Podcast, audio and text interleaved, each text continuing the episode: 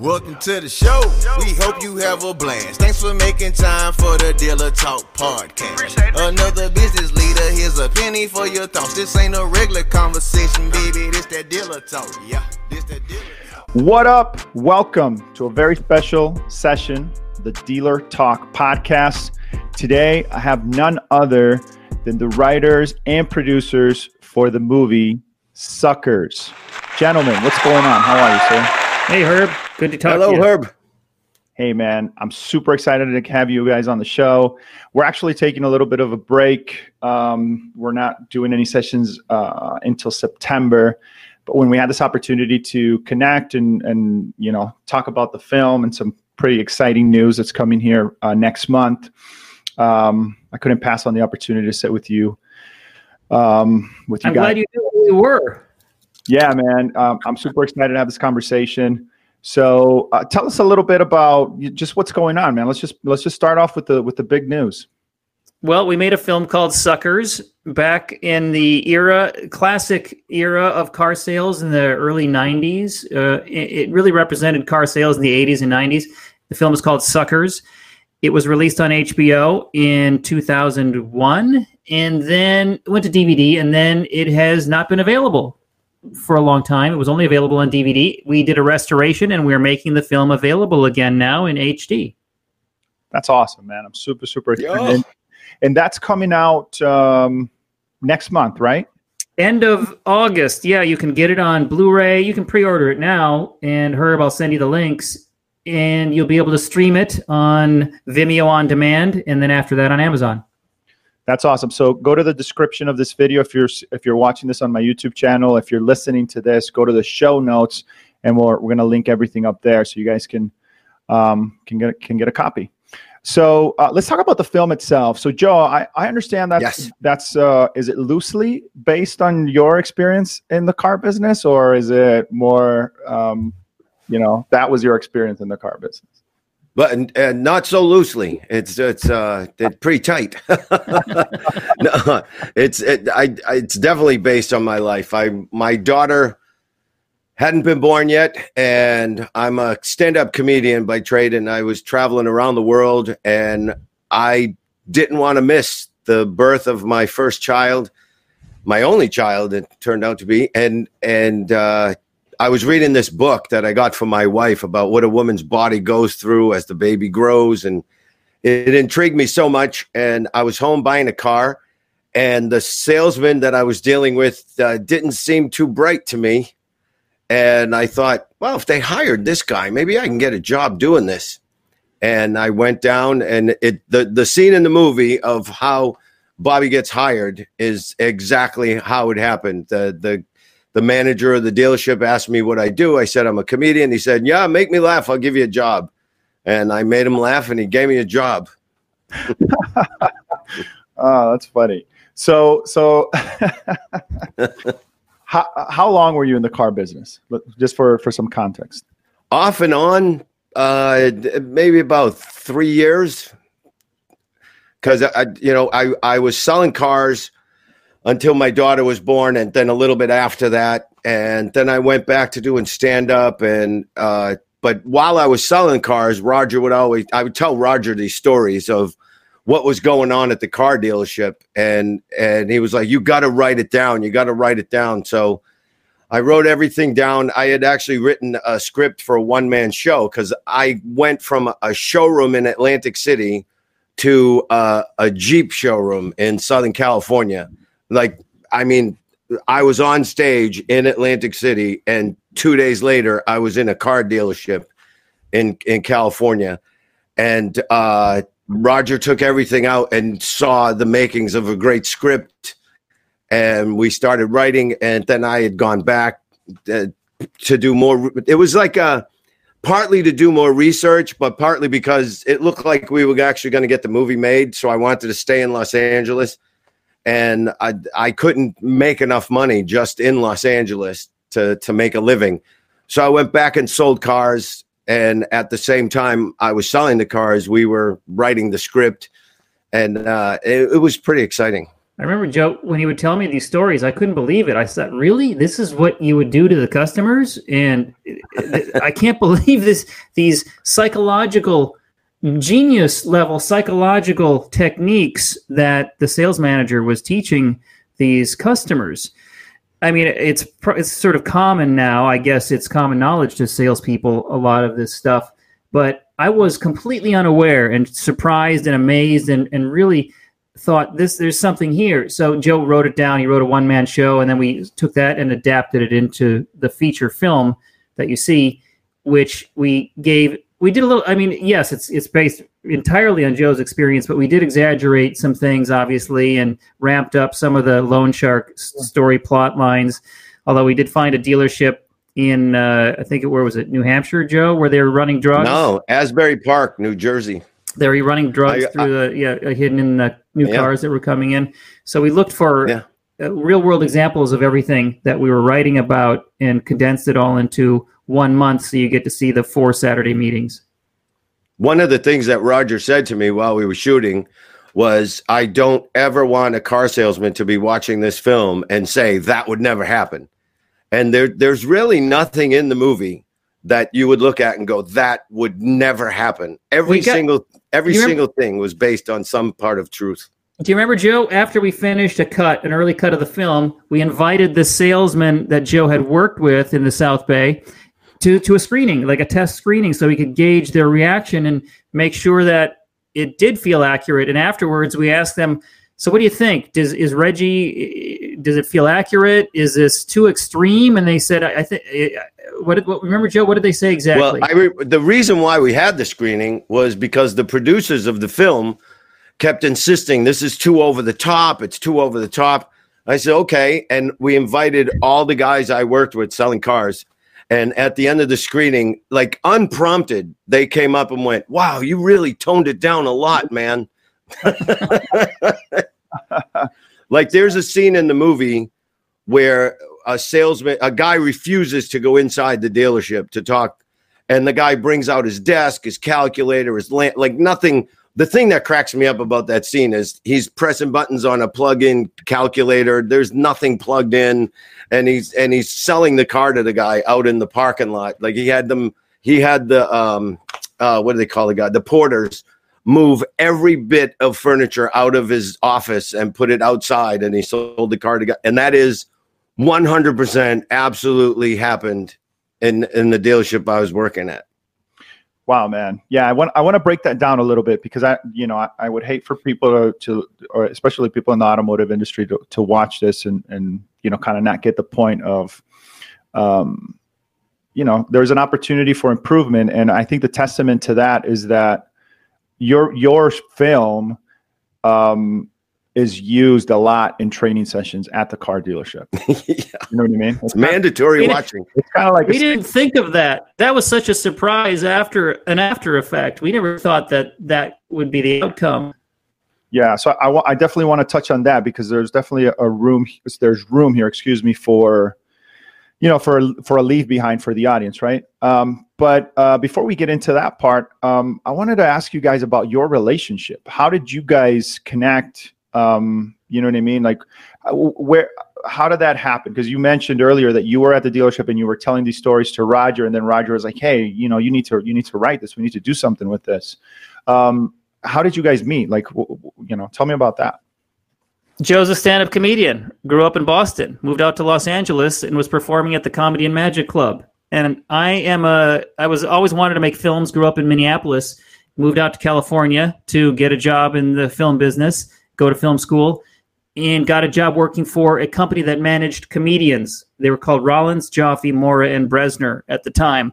And they managed the big five were David Letterman, Woody Allen, Martin Short, Billy Crystal, and Robin Williams. My boss would go to the comedy clubs all the time to look for new talent. And that became my job after a while as sort of a talent scout and as his assistant to go to the comedy clubs, hang out, meet comics. And one night I saw Joe performing there and I thought he was great because he would tell true stories about his own life. It, and he it felt genuine and funny. And I always remembered, I've never forgotten, I think one of the first jokes I heard, Joe, what is your joke about uh, get me the encyclopedia? Oh, my father. when people it was a thing about how people buy all these books on how to raise kids and that my father used books with me too. He would he, he, he would hit me with the encyclopedia.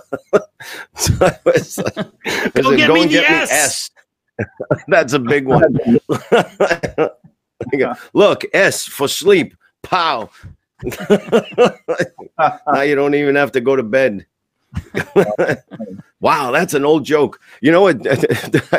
That's that's a very old joke. I never forgot But it. That I remember first joke I saw. Right on, yeah man. and and the script the script for suckers wasn't the first script roger and i wrote together. And i remember we were both living in los angeles and we would rewrite a, a version of a script. And how long did it take to send a script back then? It was like hours to, to email a script to someone. Yeah. Right on. now it's a, a matter of seconds. So, so for you, Roger, um, because uh, Joe mentioned earlier that you were pushing him, like, "Hey, you got to write this down, right?" So, what what was it about it that you wanted to capture, that that kind of you saw as as, "Hey, this is something that we could turn into a movie"? I've always been a big fan of the movie Glengarry Glen Ross, as well as, and I think I use this as a template for us, Joe. Correct me if I'm wrong, but a film called Clerks, Kevin Smith's first film. Yeah. And I thought this is two good movies. What if we combined these into a movie about the car dealership? And what it was, I don't know. You can tell. You guys can tell me, Herb. Tell me if if our portrayal of Reggie in the film as the general sales manager that's based on a guy who was Iranian who i- i- was a real person at this South Bay dealership. And the what you see in the film is pretty accurate toward what his sales meetings were like. I mean, I just thought this is fantastic. This guy is a real life version of Alec Baldwin. I mean, even more so than Glengarry Glen Ross. And we we need to uh, let's profile this because I've all my films, all my documentaries and my feature films. I've noticed in hindsight, I'm really fascinated by human psychology and anthropology and human nature. What is it that drives people? How are people manipulated? How, how what is it that makes people tick? Why do they do what they do? My very first documentary is called Trekkies. It's about Star Trek fans, and I was fascinated by this subculture of Star Trek fandom. I thought they were hilarious and interesting and, and fascinating. That led me to making a documentary about aliens called Six Days in Roswell, where I went to Roswell, New Mexico, and profiled UFO fanatics. And why are they so enthusiastic about abductions and getting abducted? That led me toward making uh, my next film, which was Suckers. We shot Suckers.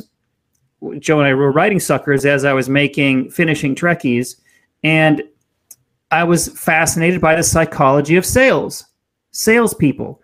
These tricks or psychological methods have been around since the first rug bazaars in 3000 BC in Persia. Similar versions of sales techniques to haggling, getting the best deal. It's it's just it's innate, and I I thought this is amazing, and I can't believe there are people like Reggie out there, but apparently there are. And obviously things have changed a great deal now with the invention of the internet, and and salespeople have had to adapt, and they've they've adapted and evolved, and new techniques have have emerged. But at a basic level, these same psychological tactics are still there that Reggie employs to one degree or another, and and that's what really grabbed me is this really charismatic persona of a salesperson who's who's leading the troops. Yeah, you know, I um, I like that because you know one of my biggest things uh, or uh, my biggest drivers in what I do with the podcast and the content and all these initiatives is is I hate the stigma that we have in the car business, right? Especially nowadays, because when you think about it, the the the salespeople have to be very qualified to succeed because the technology is better, you have we're in, a, in what's considered an efficient marketplace right? Buyers and sellers have access to the same information. Dealers are spending 14 plus hours doing research before they ever walk into a dealership. And so i think to your point like that has definitely evolved. And also i mean if you if you really look at things you can always find examples of everything. I don't know if that makes sense but you could find examples of a poorly run car dealership with poor management and all those things but you can also find examples of amazing dealerships that are progressive that are doing things different. Um, and you know it's kind of interesting for me to see uh, what the film has become in the industry which is also one of the reasons why i wanted to do this because it's kind of you know iconic for the for the for lack of a better word in the industry in the sense that it's become the staple for training um, you know, I hear references to the movie all the time, and I consult with dealerships all over the country, and so it's been, you know, um, it's been kind of like this point of reference in the industry. Did you guys foresee this kind of happening? Did you did you see this as um, you know, was that even a thought that this might be something that could be used to improve the industry? That that that it was going to be used to to um, you know create better experiences better salespeople to kind of point out the things that um, are not effective in the industry. I didn't. I had no idea where we were headed. I just thought we are going to try to tell a great story. But let me give you here's a concrete example of a psychological phenomena that salespeople should be aware of and are aware, aware of in the movie suckers. I just made a film another document. my latest documentary is called the truth about marriage and one of the questions I asked people is who's the boss in most relationships, the man or the woman? And almost unanimously, people say, well, the woman. And I uh-huh. thought that's fascinating. Why does everyone agree that the woman is the boss? I thought it was a man's world. And it turns out that women make the decisions all the or at least they have a veto right over all the big decisions in most relationships and the reasons for that we could get into but once you understand who's the actual veto boss in a relationship. If a couple comes in to buy a car, who do you talk to? You talk to the one who's making the decision. And there's a scene where Bobby gets his first customers to come in. He says that classic, follow me. Mm. And he turns around and walks into the dealership. Don't turn around because if you stop and turn around and a dog is following you, what does it do? It stops. Don't turn around and look, just walk. So he walks all the way in, sits in, and they follow him in. Tech, technique number one. As they sit down, when when Bobby brings in his sales manager, uh, Eddie, Eddie, who's very experienced, once he realizes who's making the decisions, it's the wife, he stops talking to the husband. He looks at the wife from now on when he asks the question. Tell me, why do you want this car? Why don't you want this car? And then he looks at her and waits for her to answer. If you're aware of how people work and how they think, and it's natural, there's nothing wrong with that. It's actually it's it's just educating yourself. You're going to be much more surgical in your success. You'll get there faster. You're going to make your customers happier, and you're just going to grease the wheels better by understanding human psychology. And we portrayed examples of that in the movie. You can see that is, if you look at every scene, we can show you now in hindsight the psychology that underlied what Reggie was teaching the salespeople. Joe, do you agree with that? Yeah, you know, a lot of it is is also uh, cultural stuff. Like that's what intrigued me the most. I mean, I was working with guys literally from every corner of the world, and and every religion and every um, uh, you know social, financial, any all different things. I worked with guys that that used to be very wealthy and and something happened and I worked with guys that were dirt, dirt poor. And um, I worked with one kid that was was so poor. And when he started at the dealership, he was just cleaning the dealership. He was a little kid, like 17, 18 years old. And he, he moved up the ladder. And when he became a salesman, now this and and it was in Southern California. He was from Mexico. He spoke Spanish. So just the fact that if a Spanish speaking customer came in and you know, say when we had they called them ups, uh, that's how you got your customer.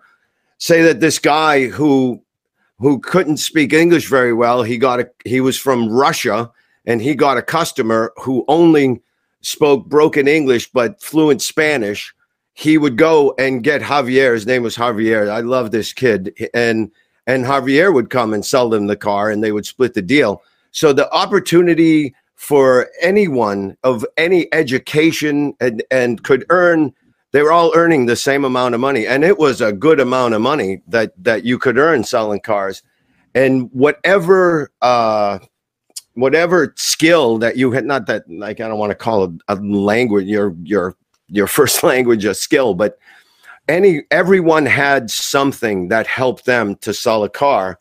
And uh, it, i used to start arguments like purposely start arguments between all these people of all these different cultures and and just to see what would happen. And then i'd go home and write it all down. But the the, the human nature like i i studied some some literature about if you do this this this and this 98% of human beings will react in this way. And i was like no way. But i'll do exactly what this says and see what happens. And i remember the first time i did one of these techniques and the customer reacted exactly the way that this book said they would react. And i actually jumped up and and screamed because i couldn't believe they they did exactly what it said they would do so and in terms of like the old like the old way of of selling cars and and how salesmen have a bad reputation i'm telling you man it's the same exact thing it's human nature and there were people that if they came in and said what's your best deal and I literally gave them the best deal that the dealership could offer. If that was the first thing I did, they would not believe me. They would not accept that I was giving them the best deal. And after, I'm sure there's statistics on how many dealerships people will go to before they actually purchase the car, but they'll go to the third dealership before they realize that I was telling them the truth and they won't come back to me just because I told them the truth. They're exhausted by then. They've been working, finding the dealership, shopping for the cars, all that stuff, that they'll just buy it wherever they are when they realize that I really was telling them the truth. But if you make them work for it, psychologically, they feel like they've accomplished something and they've gotten you down to where they accept the price that you're giving them and it could be a price tremendously higher than the one that I was willing to give them in the first five minutes of the deal. So th- there's the psychology of selling cars is so intriguing, and people think it's this simple thing. And people want to beat up the car salesman. And I've had so many people say, "Oh man, I took so and so with me, and he beat the hell out of this guy, and and I got I got the greatest deal." And uh, yeah, and I'm like, did they let you leave with the car? Yes. Well, then they made money. You know, they made a fair amount of money. You know, they, they, they, you didn't get ripped off. And people always ask me, can you tell me if I got a good deal? I'm like, do you love the car? Yes. Can you afford the payments? Yes. Then you got a good deal. Why? Why do I have to prove to you that you could have got it for less, or you you paid maybe a little too much, or or you got a phenomenal deal? You know, it, it's every, nobody nobody is totally 100% sure that everything they did was the right thing it and they're terrified i just had a friend of mine going to buy a car and he and he called me up and he goes i, I said listen this is the second most expensive thing you're ever going to buy in your life aside from your house you're going to spend all this money have fun have fun doing this and he's like, No way, man. I hate this. I hate this so much. I'm so afraid. And I'm like, You have all the control. You have the money. They can't do anything without your money. So, as long as you know that, you don't have to fight. You don't have to yell. You don't have to scream. You don't have to get scared. Just know what you're going to do and do it. Yeah. And have fun doing it. And and people just refused to enjoy the purchase of a, an automobile. I have a blast when I buy a car. Yeah, you know, you said a couple things there, and I want to inter- I want to kind of interject with a couple thoughts. So, number one, um, I love that you talked about the potential and the the I don't know if potential is the right word, the opportunity, right? Because I'm a I'm a I'm living proof of that, right? So I'm, I'm I came to this country from Venezuela. Um, you know, I was washing dishes. Uh, you know, like that. That was kind of the the path that I was going in, and then I got Yeah. into the automotive industry, and it completely changed my life. You know, and so Right. um, I'm forever grateful to this industry. Um, That's fantastic, man. yeah. So to, to That's awesome. I love that. Yeah to kind of highlight those things um, you know i think that that's that that's important. Uh, because the car business is a great place to to to be uh, you know like you said from all walks of life you know what i mean? It doesn't matter. Anybody could do it. As long as you have that hunger and determination and you're willing to to pay your dues because it's not you know it's not all you know uh shun what is it? Sunshine and rainbows. Yeah. you know it is it is it is you know hard but if you if you can can muster it and you can you know uh, put yourself through it then then you, you could be very successful. The other thing that you talked about was the you know i like to look at sales as as there's got to be common interest right? Like I, you know innately human beings have a selfish interest right? So i have an interest for myself to you know take care of myself. And the customer has their interest um, you know whether in this in this case buying a car to get the best deal possible to get the car that they like and all those things. And so if we can put those things together now we have a common interest right? I want to sell them something so that i can make a commission. They want to buy something because they need it. If i can we can put those th- if we can create a bridge between those two things we got a deal. And so i love that you that you kind of uh, spoke to that like everybody has a skill right? You have to play to your uh, your advantages. If it's you know maybe you speak another language so now you appeal to that demographic. Right. Is that you're you're you know just uh charming or whatever the case may be. Maybe your tech your level of knowledge about the product is superb and that's Right. your you know what i mean? That's the thing that separates you from the rest. And i do agree with you that in, in- there's a lot of potential within the car dealership to have different uh, different people from different walks of life with th- these different skills that if they um, if they recognize that that skill for what it is and that talent then obviously they're, they're going to be able to leverage that. And then the last thing which is my biggest uh, frustration in the car business especially now because maybe in those days i do agree that um, the margins were a lot better and healthier. Nowadays i mean in some cases you're making on a 20 plus thousand dollar purchase you're making 300 bucks. You know what i mean obviously there's back end money and all that and all those things but the but the margins are so reduced. And the reason for that is exactly what you talked about man. Like why is it that we in this industry have to justify what we paid for the for the, it doesn't matter how much do you, when you buy a house do you t- do you tell your mortgage broker like hey man you know what's the cost on that? Why can't you Yeah, invoice on the house? You know what i mean? But in the car business it's kind of like an expectation and i i, I don't understand that. It just um, it drives me insane and well, so, my boss had a great line for that. When people would say things like that, like, uh, you know, I, I'm not going to pay this, I'm not going to pay that, I'm not paying sticker. And he would point to the number and say, What part of this car do you think isn't worth this much money? you know, and, and it's not based on anything. You know, it's not based on like they don't have any figures of how much it costs to make the car and then de- decide all the things that someone has to go through to get the car to you. You know, they don't consider anything. They just see a number and they think, I have to get as far below that number as I can. And they really have absolutely no idea what that number represents. Like they can't look at the number and calculate what their payment is going to be, you know, and then people go, I paid you know, I got this car. The sticker price was twenty five thousand dollars, and my payments are two hundred and seventy bucks a month. Did I get a good deal? It's like, how can I figure that out? I don't know what you what you got for your trade. I don't know how much you put down. I don't know what your interest rate was, and they really think that telling me their payment, I can calculate whether they got ripped off or not, and and it's it's absolutely ridiculous. yeah roger what about you man I'm, I'm sure you've bought a car right what's Oh your yeah, Joe what- came with me. I brought Joe along when I bought my uh, new Volvo convertible. So how was that experience like? Was it uh, kind of like what you were expecting, as, uh, you know, because of the experience with the film, or um, was it different? Oh, I, I knew going in what it was all about, and having Joe there as my advocate was amazing. Everyone should have Joe. we had so much fun going to a couple of dealerships and talking to people. We had a great time because we know we knew exactly what was going on. There's nothing to be afraid of. I think it's the Joe used the right word, fear. People have fear. They have fear of the unknown, fear of being screwed. I'm going to get screwed. And I love how Reggie, my favorite scene maybe in the movie is when Reggie makes this argument, which is a counterpoint. Bobby, the new salesman, makes an argument that we need to respect the customers more, stop mocking them, because because some customers were making fun.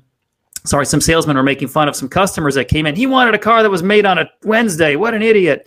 And Bobby, the salesman, is getting overwhelmed because he felt he felt like he's pushed some cu- deals too far and, and hurt customers, and he's feeling that. Reggie comes in and makes an equally persuasive counterpoint that you should be proud of what you do. Why should you feel bad that you're good at your job? Because if a customer comes in and gets it for less, that's money out of your pocket. He's taking money away from you. So, if you make a good deal for yourself, you're taking money out of his pocket. What's the difference? It's the same thing. So eventually you, you get to a point where you have a deal. Just and so feel good about who you are and that you're good at what you do and be good at it. And why should any salesperson feel bad about being good at what they do? It's a dance. It's a psychological dance that human beings go through. For some reason, it's a little different for cars than it is for houses. Yeah, it'd be bizarre to say, well, wait, you paid 50% less for this house three years ago. Why should I pay? You know, it's right. market value. It was what people are willing to pay, supply and demand. It kind of, look at the blue book. But you know what, it, you know what it, it exists. Is? um, Roger, you bring up an, an excellent point, excellent point, and it's this. And and I've seen this over and over again, so I can say it with confidence. But what I see in salespeople, it just it, it, it drives me insane because they don't they don't have that pride of of of of the role. It's like you know, what do you do for a living? I'm a car salesman. You know what I mean? Or they don't even want to say it. It's kind of like, ah, uh, you know what I mean? Instead of being like, dude, no, you know, I'm a car salesman and I make I make, you know, good money. Like I've I've been in situations where the car the car salesperson is making more than a doctor or than a lawyer. You know what I mean? right. So it's like, dude, like, you know, you got to take ownership of that role. And as soon as you start to look at that differently and, and you know, with pride and, and have pride in what you do, then it changes because the reality is, to your point, Roger, some of the best deals are ones where you're making five, six, seven thousand dollars. You know what I mean? The customer leaves. Oh, whoa. The customer leaves super happy, right? They're they're just ecstatic. They had a great experience. The dealership made money, um, and everybody's happy. You know what I mean? And so I think that the way that we look at the role sometimes, um, not sometimes, I think it has a lot to do with how we behave. You know what I mean? In the role.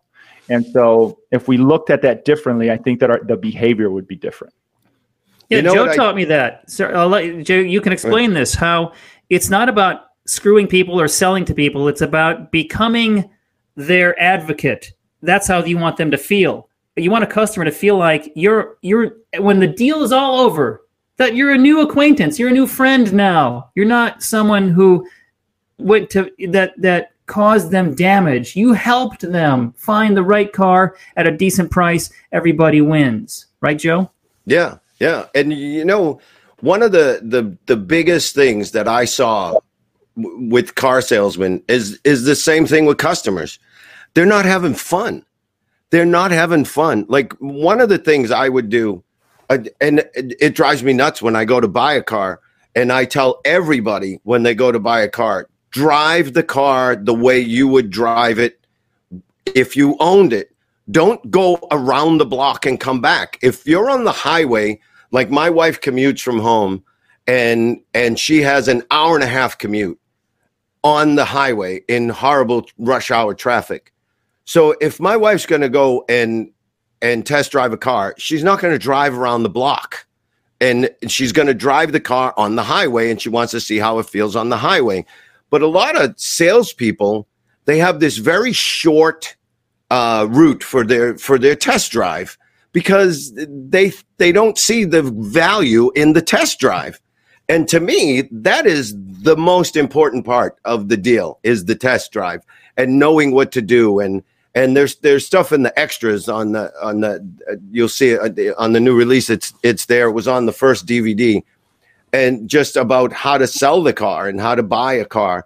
And what I used to do is I had a test drive that I used to take people on. I found these deserted roads, and I would tell a guy, get the car up to 60 miles an hour, let go of the steering wheel, and slam on the brakes. And any brand new car, when you do that, is going to come to a nice stop and it's going to go straight because everything's in alignment and it's brand new. And people would get so scared to do that. And I was like, well, do you want to learn what the car does now? Or do you want to learn in the middle of an emergency? And and th- like my daughter, when I taught my daughter how to drive, I live in New Hampshire now. I took her out in a snow filled parking lot and just let her do donuts for like hours so she could learn how the car handles in the snow and when you lose control, how to get it back. And people think I'm insane that I let my daughter. It, I was driving. It wasn't a brand new one, but it was a, a Mercedes Benz uh, SUV. And they're like, "What? You you let her do that in that car?" I'm like, "Yeah, because it might save her life." So I had test drives that I would say, "Look, coming up, there's a curve, and it says not to go over 35. Don't take the turn less than 60." And they're looking at me like I'm nuts. I'm like, "You want to know what the car feels like?" Now, when I w- at that time I was selling Jeep Grand Cherokees and every car that that was the competition would probably do pretty well but no one was going to let them do that in a test drive. So i gave them the impression that the car i was selling was the only car that could do that because it was the only car they did that with. So and i had such a blast doing that. I remember one time i got shocked. I was selling a car to a, a cop who had had high speed, uh, you know, chase training, and I and the fact that I let him do whatever he want wanted to do with that car, yeah. and it, it was a Dodge Neon. You remember Neons? Oh. I couldn't. I was in the passenger side going, "Oh my god, I can't believe this car can do this!" and he bought two of them. He bought two. He bought one for himself and one for his wife because I let him do that with the car. Let me add, uh, you know what Reggie would say in the film Suckers? The reason that when Bobby gets his first customer, his sales manager, Eddie, comes out and tells him, go drive them, go drive that couple. When you f- make someone take a test drive, Reggie would say it puts the customers in the ether. That's why you want to make a deal today because you want to sell the car while they're in the ether. Driving the car the way Joe's describing gets them excited. Full endorphins are flying. And you're going to make a much better deal when someone's that happy and, and just they're hopped up on endorphins. They're in the ether. You want to close the deal while they're in the ether, and the test drive puts them in the ether. If you sell a car without the test drive, you're not going to get them up to that excitement level. You know what? I'll tell you a real quick thing that, that I used to love to do. Where I sold cars, a place in LA called Hawthorne Boulevard, and it went up into Palos Verdes, and it was a really steep hill to get up into Palos Verdes, and there was a traffic light right before it. And uh, most of the people that lived up there, they they were pretty well off, and they wanted a car that had the power to get up this hill. So they go, "Will it make it up the hill?" And I said, "Come on!" And I would make them time it so they would be the first one at a red light. And at the time, uh, the the demo CD for the sound system had the theme song to Top Gun on it and I would make them stop at the red light and I would cue it up right to the beginning of that song. And we'd be at the red light. And I say, Do you trust me? Yes. Okay. When the light turns green, put your foot to the floor and you'll see how much, because it had an eight cylinder engine, and you'll see how much power this car has. And as soon as the light turned green, I would hit play and they would punch it, and the sound system would be so loud and go bow bow bow bow bow, and people would just take this deep breath, like gasping deep deep breath, and the car was sold right there, man. Yeah, and man, so fun. Any anybody new to the car business listening to this, take note. so, um, That's why you don't want to let a customer walk. If they come back tomorrow, they're gonna the ether will have worn off. Absolutely. Hey guys, dude, thank you so much for doing this. I really, really appreciate it. This has been awesome. Uh, I'm excited to, to share this with the audience. Um, guys, don't forget in the description, if you're watching this on my YouTube channel, there's a link to um, um, the the re-release of the movie, where you can get it. All that information is going to be there. If you're listening to this on the audio portion, go to the show notes. It's going to be there. Um, I have one last question that I ask everybody that comes on the show. Um, so we'll talk about that in a second. But before, I wanted to ask you guys a personal question about the film. Uh, it's the same question, just kind of your different perspectives on it. The question is, um, what was your main intention with this film? Did you want to?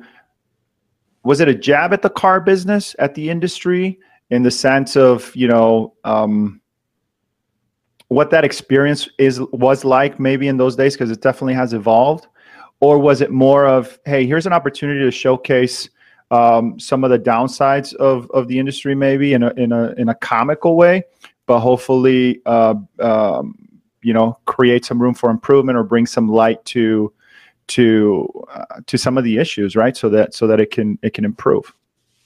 I'll tell you my my as a filmmaker there's a bit of a jabbing going on and there's also a bit of worship hero worship. Anyone who can psychologically control a situation the way that a great salesperson can do as reggie the gsm that we were we were profiling in the film and suckers could do i'm amazed at that amount of control. It's all about control for Reggie, controlling the situation, controlling the box when you've got the customer in the box, controlling customers toward signing.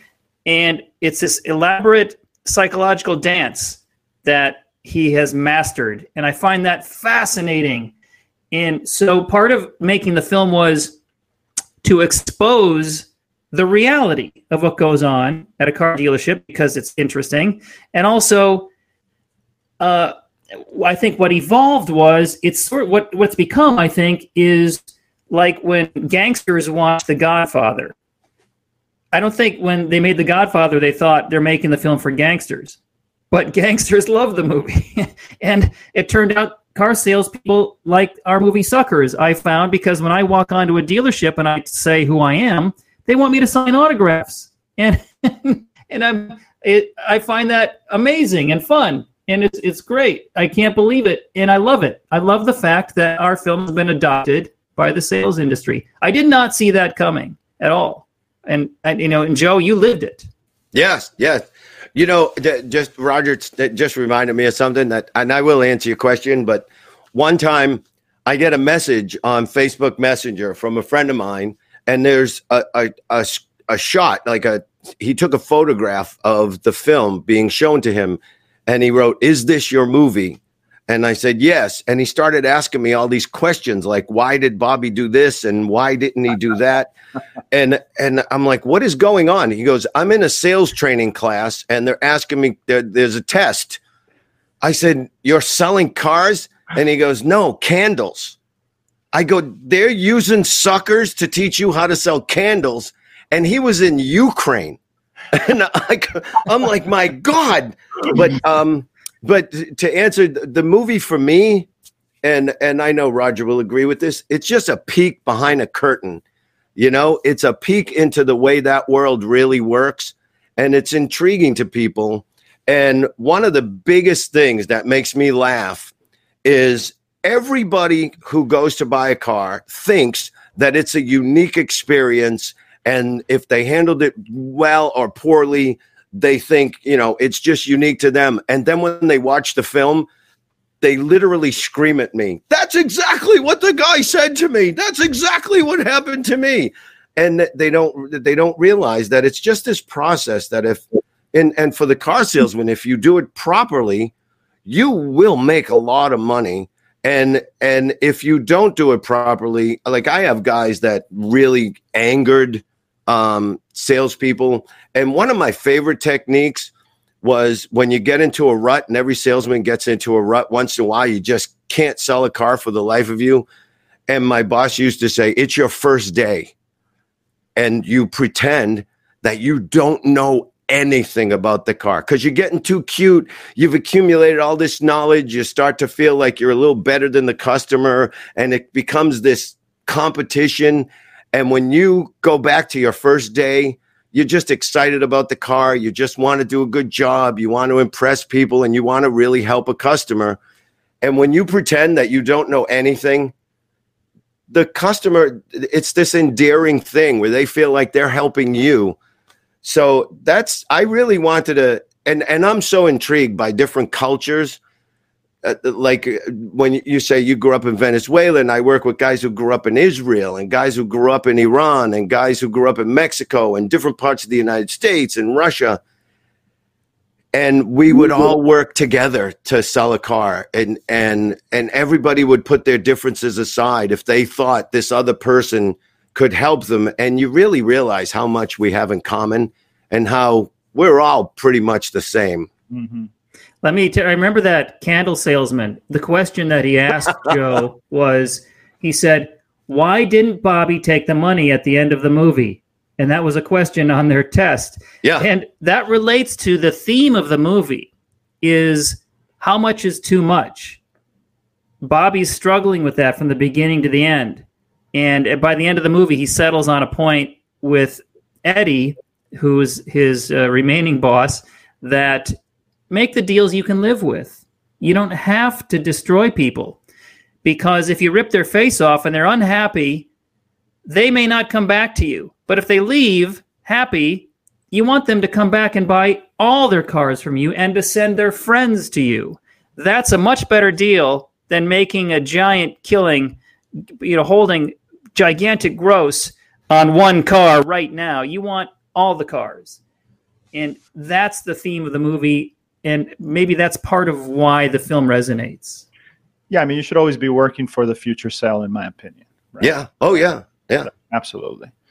Um, guys, as we were having that, I know I said last question, but as we were having that, a question came to my mind that I wanted to ask you. Um, it may be a little bit direct, but you know, uh, when am I going to have? Go for it, man. Um, do you think that it paints the automotive industry in a negative light? Is that was that an uh, you know? Do you think that there's there's it could be because there's already a stigma? Do you think that the that the film can kind of um, play into that? Well, do, do you think that The Godfather makes gangsters look bad? I mean, I think it it makes them uh, look. What's the word? It uh, idolizes them, mm-hmm. in a sense. I mean, they're gangsters. They're horrible people, right? But but they're amazing. you know what? It's funny. What was the guy's name? The casting director that was right in the oh, offices. Mark, Mark Tillman. All right, this guy, he, he was huge. They actually made a movie about him. And I used to go and sit with him, and he cast Fast Times at Ridgemont High. One time I went in, he had Spicoli sneaker on a shelf. It was really cool. But he was at the cast and crew screening of The Godfather, sitting next to Al Pacino. And when the movie was over, Al Pacino said, This is terrible. We're sunk. No one's going to like this movie. And Tillman said, What are you talking about? Why? And he said, They're all bad guys. There's no good guys in this movie. And and that movie and no one ever thinks of that when they watch The Godfather. They think the Corleones are the good people. You know, they're the good guys. So I think what we did and I've never wow, man. It's, it's yeah yeah. how I see these things. I've never, I've never thought about that, but you're absolutely correct. Oh, the cops are bad people. The gangsters are bad people. Like, a, you know, a guy, a, a guy who's like a, a, a, baker goes to them to help solve their problems. You know, like, can you kill my son-in-law? Whatever it was, I don't remember exactly. But, but I think the movie, it's, it's. I, I understand why people think it paints car salespeople in a negative light, but it's a snapshot of of what the car industry was at a certain point in history, and it also shows you that. Uh, I mean, there's bad people. You know, Reggie's not bad just because he's a car salesman. You know, he's a drug dealer. That's the part that makes him really bad. And and even if you go beyond that, he's just so greedy. Hmm. Like a lot of people thought that the genre shift in the movie was was a bad thing, but to us, it was a natural progression for a guy who's that greedy and is willing to take money from anyone by any means would eventually get into something illegal that he that would be the only thing that he could earn that much money that quickly. It's never so, enough, right? yeah, Reggie. right. That's right. Problem. Never. Yeah. th- that's why he, he that's why Reggie goes down because his motto is it's never enough and that's not a good motto. And the car sales is just a setting to to to paint a picture of greed and what it can do to you.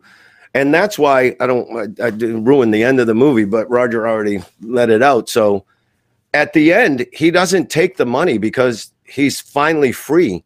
Everyone in the and we especially Roger because he's such a great director and and man he's so well prepared but we made it so that if you study the end of that movie everyone in that room is accounted for. There's no reason to believe that Bobby was ever there.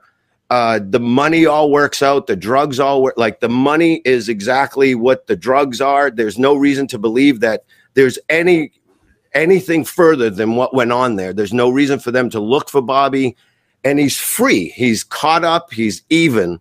So now he can. It's like a clean slate. He gets to live his life according to what he's learned. If he doesn't take the money, that's not his money. Right. Right. Guys, wow, this has been awesome, man. Thank you, thank you so much. There is one question that I ask everybody that comes on the show, um, and uh, I'm going to ask that question. But my favorite scene of the movie, just to share with everybody, is when they're haggling the price and they're going back and forth, and the salesman gets up, it goes back in the paper, and it's more than I told you that I wanted, and all this stuff. And by the end of the scene, the guy's like, "Man, I can't even call you a customer. You're a friend now."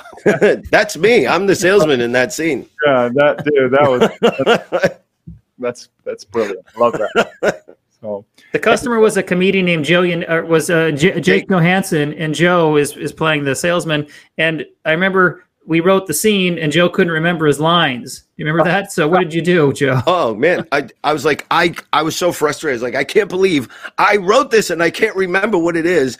And I said the hell with this. And I put the script in a drawer and I said, you know what? I'm just going to sell him the car. And I swear to God, Herb, I just did what I would have done if I was actually selling a car. And it was almost word for word what was in the script. it's a great scene. Yeah, it- everything about that scene is just that it gets me every time. I don't think you got your question out. You said you have one question. Yeah. question. So the last question, or the question, the question that I ask everybody that comes on the show is, where do you see the automotive industry headed in the next five years, and why? Well, people are always going to need cars. They're going to need to get from here to there. But uh, obviously, technology is changing with driverless cars and GPS and you name it. I mean, Tesla ha- is taking over the uh, uh, the electric vehicle industry because they treat it like a startup.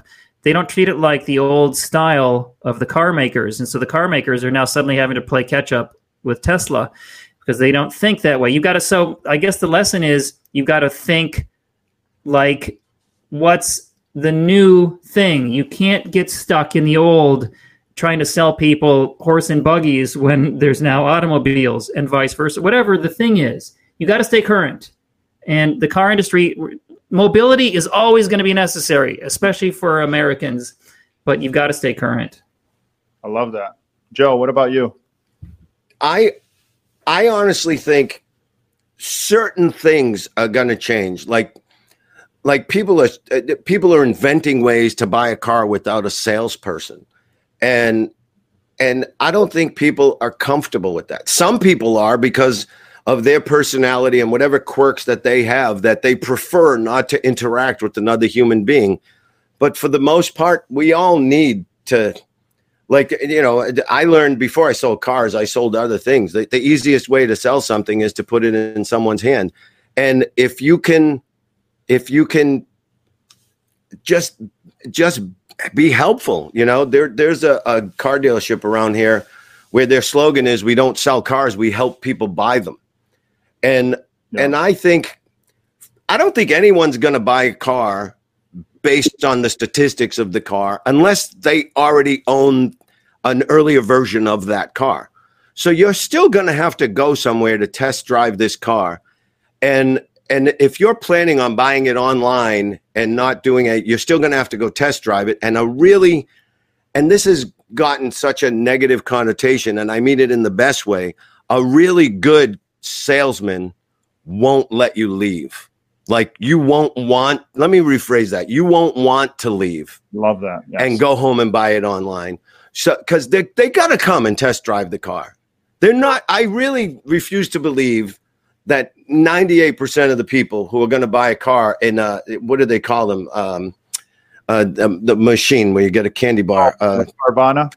yeah, where you just go and, and open a door and you own the car. You know, the car comes out like a vending machine. Yeah. And I really believe that those people had to go test drive that car somewhere before they did that. And if you really know what you're doing, you you can put someone at ease enough to think that they're not going to get ripped off and you're going to provide them a service. And this is the most important thing to me in car sales. And you were talking about pride.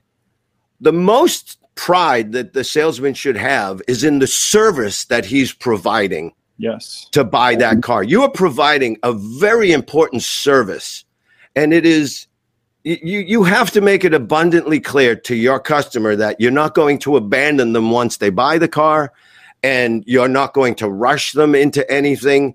But there's ways to help them to make that decision in a quicker manner, and your service is worth a certain dollar amount, and and it's really hard for a salesperson to to get a customer to believe that. But I believe that when I go buy something, when I'm at a store looking at something that I know I can get for $20 less on Amazon, I'll buy it from that person. And I look at it as I am paying for the service that this person provided me. And vice versa.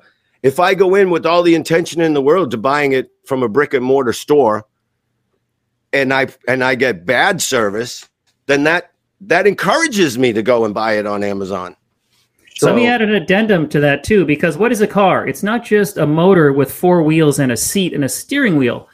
A car, especially now, is a work of art, and a salesperson is helping a customer to understand the layers of meaning in this work of art, to Yeah. fully understand it better than they could by themselves and appreciate it more. You're really an art dealer in that respect. Yeah. Yeah, I love that. Wow. Yeah. That's yeah and i used to i used to like try and look at things and explain to a customer like why did they put that button there you know? What was the old version of this and how did they improve that?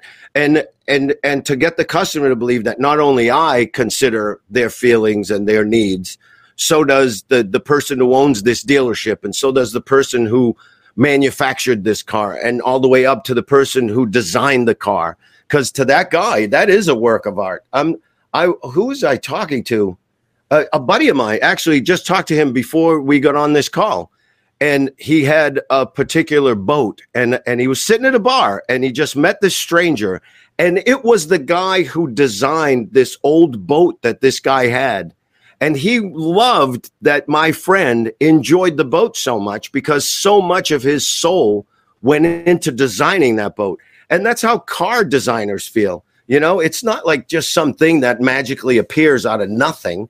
There's a lot that goes into it. And if you help your customer to realize that, they'll appreciate you, everyone you work for, all the way up the line. And understand why it's worth what it's worth, what you're selling it for. Yeah. Yeah. Right on, man. Thank you again, guys, so much for doing this. We'll uh, we'll have to do the fiftieth year anniversary, so I'm excited for that in advance.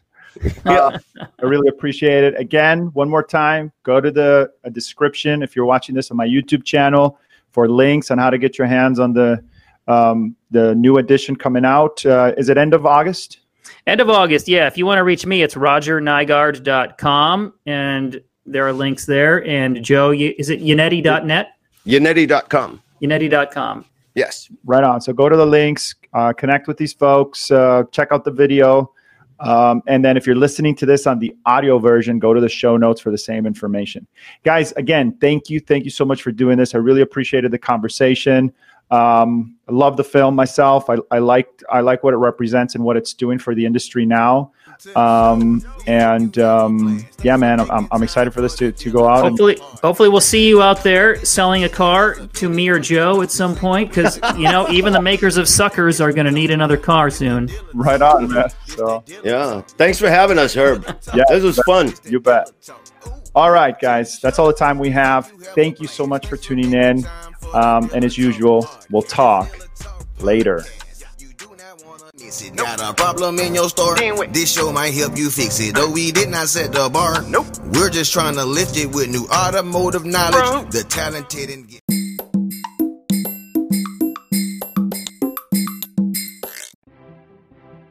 From product pitches, meetings to cost negotiations, your vendors have you swamped.